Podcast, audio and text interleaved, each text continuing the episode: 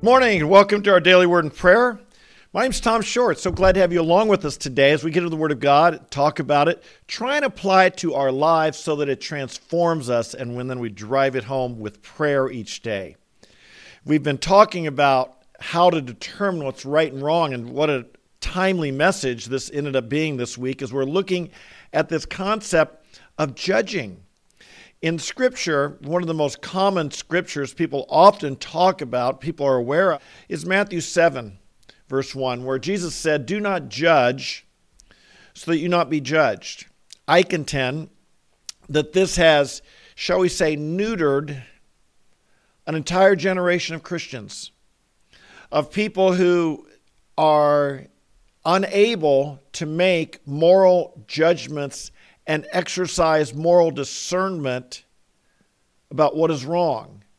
They feel that by somehow making a statement that certain behaviors are wrong, they are violating this verse. And consequently, we have uh, a culture that's cut that's that's adrift, and we also have a conflict in our culture, shall we say, a proxy war in our culture going on for a greater spiritual war that's going on in the heavenlies. And that real war has to do with whose standard is right and who's God. In 1 Kings chapter 18, uh, Elijah the prophet was speaking to the children of Israel, and they were hesitating between two opinions. And he tells them, How long will you hesitate between two opinions? If the Lord is God, then follow him. But if Baal's God, follow him. Make up your mind. Don't try and mix two gods together the true God and an idol. Don't try and mix together two different standards. It doesn't work.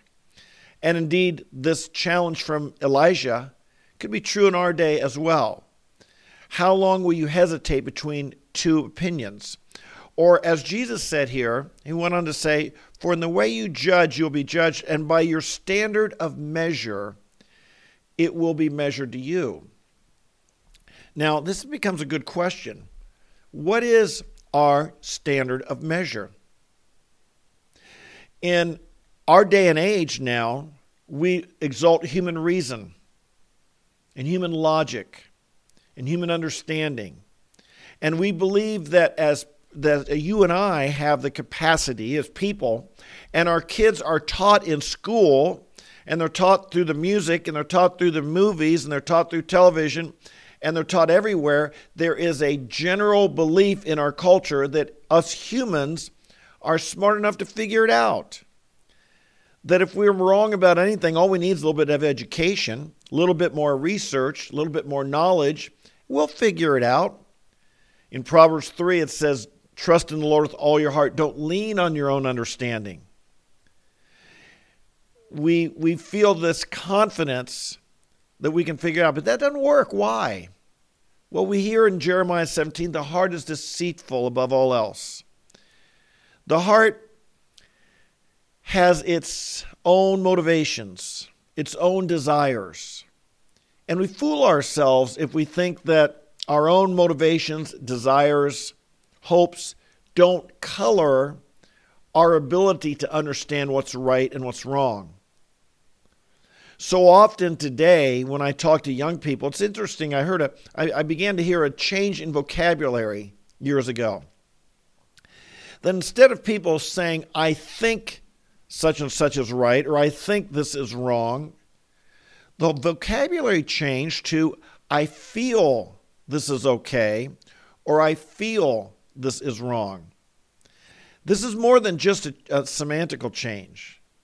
This is more than just a, a change of a couple words. No, it's a whole difference in how people determine what's right. How, how people determine what's, you know, okay. There was a song years ago, How Can Something Feels So Good Be So Wrong? Well, sometimes what we feel is okay isn't. And this is something that we, as we grow and mature as human beings, we should understand. Children are governed by their feelings. Adults ought to be governed by something else, by their conscience, by their understanding of, of right and wrong, and we'll see where you get that understanding in just one moment. But we want to move beyond saying that I, we determine what's right and wrong by our feeling. Let me tell you, your children and grandchildren, if they're if you're wondering why they're getting off course, or if you're concerned about them, understand we live in a generation now where what's good and right is determined by feelings. If you see someone who the Bible says their behavior is wrong, but they seem to be happy and they seem to be like a nice person, then then the idea is, well, I feel that must be okay because look, they they seem like a decent person. This is the world we're living in, and we want to get beyond this concept of feelings and have a different standard. What is your standard? Years ago, I was at a Florida State University, and, and this girl asked me an honest uh, a, a question. She looked at me incredulous. We were talking about marriage and commitment in marriage and loyalty and faithfulness. And she looked at me almost incredulous and asked, You mean to say that if your daughter called you up and said, Dad, I'm not happy in my marriage, that you want to tell her to get a divorce? And I and I I had to do a double take. I said, Did I hear that question right? Yeah, yeah. You mean to say you want to tell her if she's not happy to go ahead and get out of the marriage and get divorced? And I thought to myself, and my answer was, no, I wouldn't say that. We don't walk by our feelings. We walk by our commitments. We do what's right. Feelings are the result of good decisions. They should not guide us. When they do, often we make bad decisions. So, where do we find this right thing? Jesus was asked about divorce in Matthew chapter 19. And it's very interesting. I just want to, this, as he talks about this, it's very interesting. They ask, Is it okay for a man to divorce his wife for any reason at all? And Jesus asked this question. He answered and said, Have you not read that he who created the beginning made them male and female? And of course, then went on, For this cause shall man leave his father and mother, cleave to his wife, and two shall become one flesh. What therefore God has joined together, let no man separate. But I want to draw attention to the first four words that Jesus said there. Have you not read? Might I suggest that this is where we need to go to find out what's right and wrong? Have you not read? Now Jesus wasn't talking about reading the the you know the the the women's magazine on the newsstand. He wasn't about reading the men's magazine. He wasn't talking about reading some novel or some he, what was he talking about reading? the scriptures. Have, if, if you want to know what's right, you're asking about a controversial question. In this case, it was divorce. We have controversial questions in our day. We got a big controversial question going on right now about abortion. The big issue in our culture has to do with LGBT uh, behavior and, and, and so forth.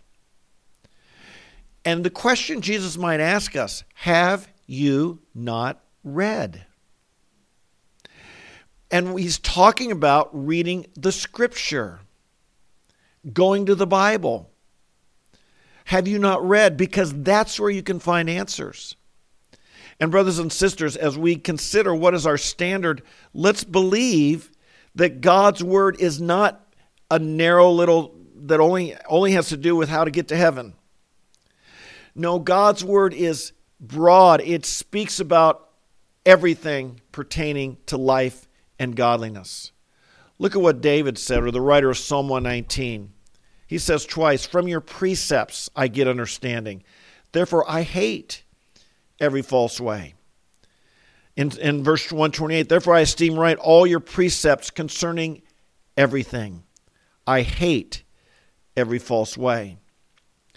What's a precept? It's just another word for God's commandments, God's specific instructions. I value your precepts. I believe in your precepts concerning everything. The writer of Psalm 119 had a very broad understanding of the Word of God. Sometimes our problem is we think, well, you know, the Bible tells us how to get to heaven, how to have a relationship with Jesus, but it doesn't speak about uh, all these other areas when in fact it does. and the areas of great contention in our culture today, the Bible is not silent about them. God's precepts are speak clearly on the issues of life, the issue of sexual uh, right behavior, and, and what is right and what is wrong when it comes to sexual behavior. And so, therefore, the writer here says, I hate every false way. We should as well. We should as well. Now, this doesn't mean we hate the people. We're called to love people, but advocating for ways that are contrary to God, advocating for standards that are different. Remember, remember Jesus said, by your standard of measure. And the conflict in our world today is our standard of measure what the Bible says, what the Lord God says, His authority, or have we fallen for this line that our standard is just whatever I feel like, whatever I want, whatever whatever makes me happy. And I think the writer of the Psalm 119 would say that's a false way.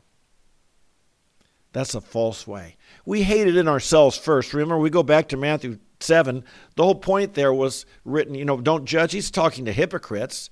He's saying, listen, if you're a hypocrite, don't judge. Take the log out of your eye first.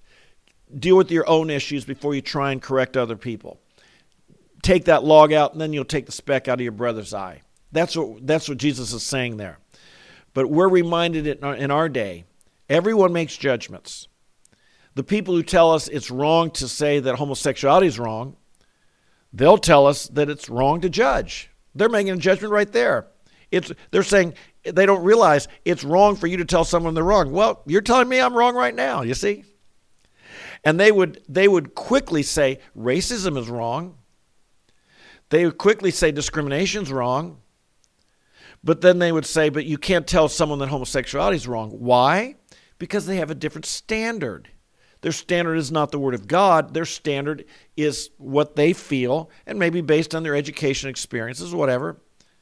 But remember, Proverbs 3 trust in the Lord with all your heart and lean not on your own understanding. In all your ways, acknowledge Him. He'll make your path straight. We consider God's precepts right about everything.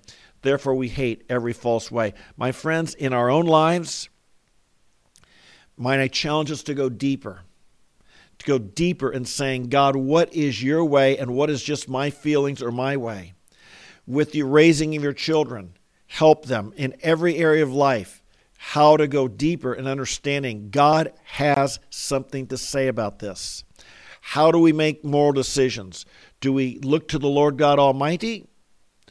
Or do we follow our feelings and, and what we consider to be enlightenment of our day, which the Bible would simply say is a deceitful heart tricking us into falling into the old ways of sin? Remember Satan's question to even the garden Has God said? And he challenged what God said. And remember Jesus' answer when he was asked about, when, when, when he was faced with that question, Satan, has God said? When Jesus was faced with the question, he said, Have you not read? Let's remember, this is where the, this battle is. Satan wants us to disregard what God says. Jesus wants us to go to the scriptures and find out what God says. That's our standard. Father in heaven, we thank you for the Bible. This is the Word of God. We affirm it, we believe it. It teaches us your ways. It teaches us what you're like. It teaches us what we're like. It teaches us what we should strive for, what we should aim for. We thank you today that where we have fallen short, we find mercy and forgiveness and salvation in Jesus Christ. But we don't use that as an excuse to continually justify falling short. We aim for and we affirm that what you teach in your Bible to be true and right. And we love your word. We esteem it right. We hate every false way because we love your word and how we pray it would prevail. Lord, in our lives this very day, might your precepts, your truth, your ways prevail. Might we follow them fully. And might we be living demonstrations that to, to follow you and to believe in you and to walk in your ways is so far superior to anything we could ever come up with on our own. Might we be living proclamations that the will of God is good, acceptable, and perfect might our lives demonstrate that not, not that we don't have trials like anyone else, but that you bring us through them victoriously and triumphantly. Help us, Lord, to be aware of that. Help us to walk in your victories today and to walk in your truth. And why? And help us to maintain the hope. The hope that we are on the path of life. It may be hard at times, but we are on the path of life. We celebrate you today. We thank you. You answer prayers. We thank you for this time in which we live. Lord, this is an exciting time to be alive. This is an exciting time. We can't think of any other time we'd rather be alive. We thank you for the opportunities we have. Thank you for we can gather together like this each day in your word and prayer. Thank you we can pray for one another and even see great answers like like Carl here who's who uh, we believe saw a miracle in his heart heart uh, being being healed by you rather than needing this procedure that they was he was going to have this morning. We thank you. We bless you. You're a good God. We love you. We love you. And we pray and give you ourselves to follow you fully in Jesus' name. Amen. Amen and amen. Hey, I mentioned there in a prayer, Carl, who's a regular on here, he was supposed to have a heart procedure this morning. Been having a problem, and they'd had a heart monitor on him, and he got word yesterday We've been praying for him starting Monday. He got word, hey, your heart's doing fine now. You don't need to come in for the procedure, which is pretty good. It was, might have been somewhat of a scary procedure. He was going to need to, to fix something going on. But we thank God. God answers prayer. Our other friend Peter, I think, is still in the hospital. We pray for his healing. We pray for his healing. And, and um, he's got some big issues. He's still in critical condition. We pray for his healing. Anyway, hey, God bless you. If you're new today, I thank you for joining us. We're here every day. And so I hope you will join us. Make a commitment to be here every day, live if possible at 8:30 a.m. Eastern Time. If not, catch the, the YouTube later in the day, or you can even listen to the just listen to the podcast on the Apple, Spotify, or Google platforms. I hope you join us. We're not once a week Christians. We're not once a year Christians. We're everyday Christians. We want to feed on the Word of God. We love His precepts. We love His Word. We love His way. We hate every false way. And we're inundated with that false way day in and day out. But because we love God's Word, we get here and we allow it to fill us up, encourage us, strengthen us, inspire us. Amen. So I'm glad to have you along. I love you guys. And until we meet tomorrow, might the Lord bless you and keep you and strengthen you and fill you with His love courage, his joy. That's your that's yours. Don't let the world take it away from you. We'll see you tomorrow. God bless you. Bye bye.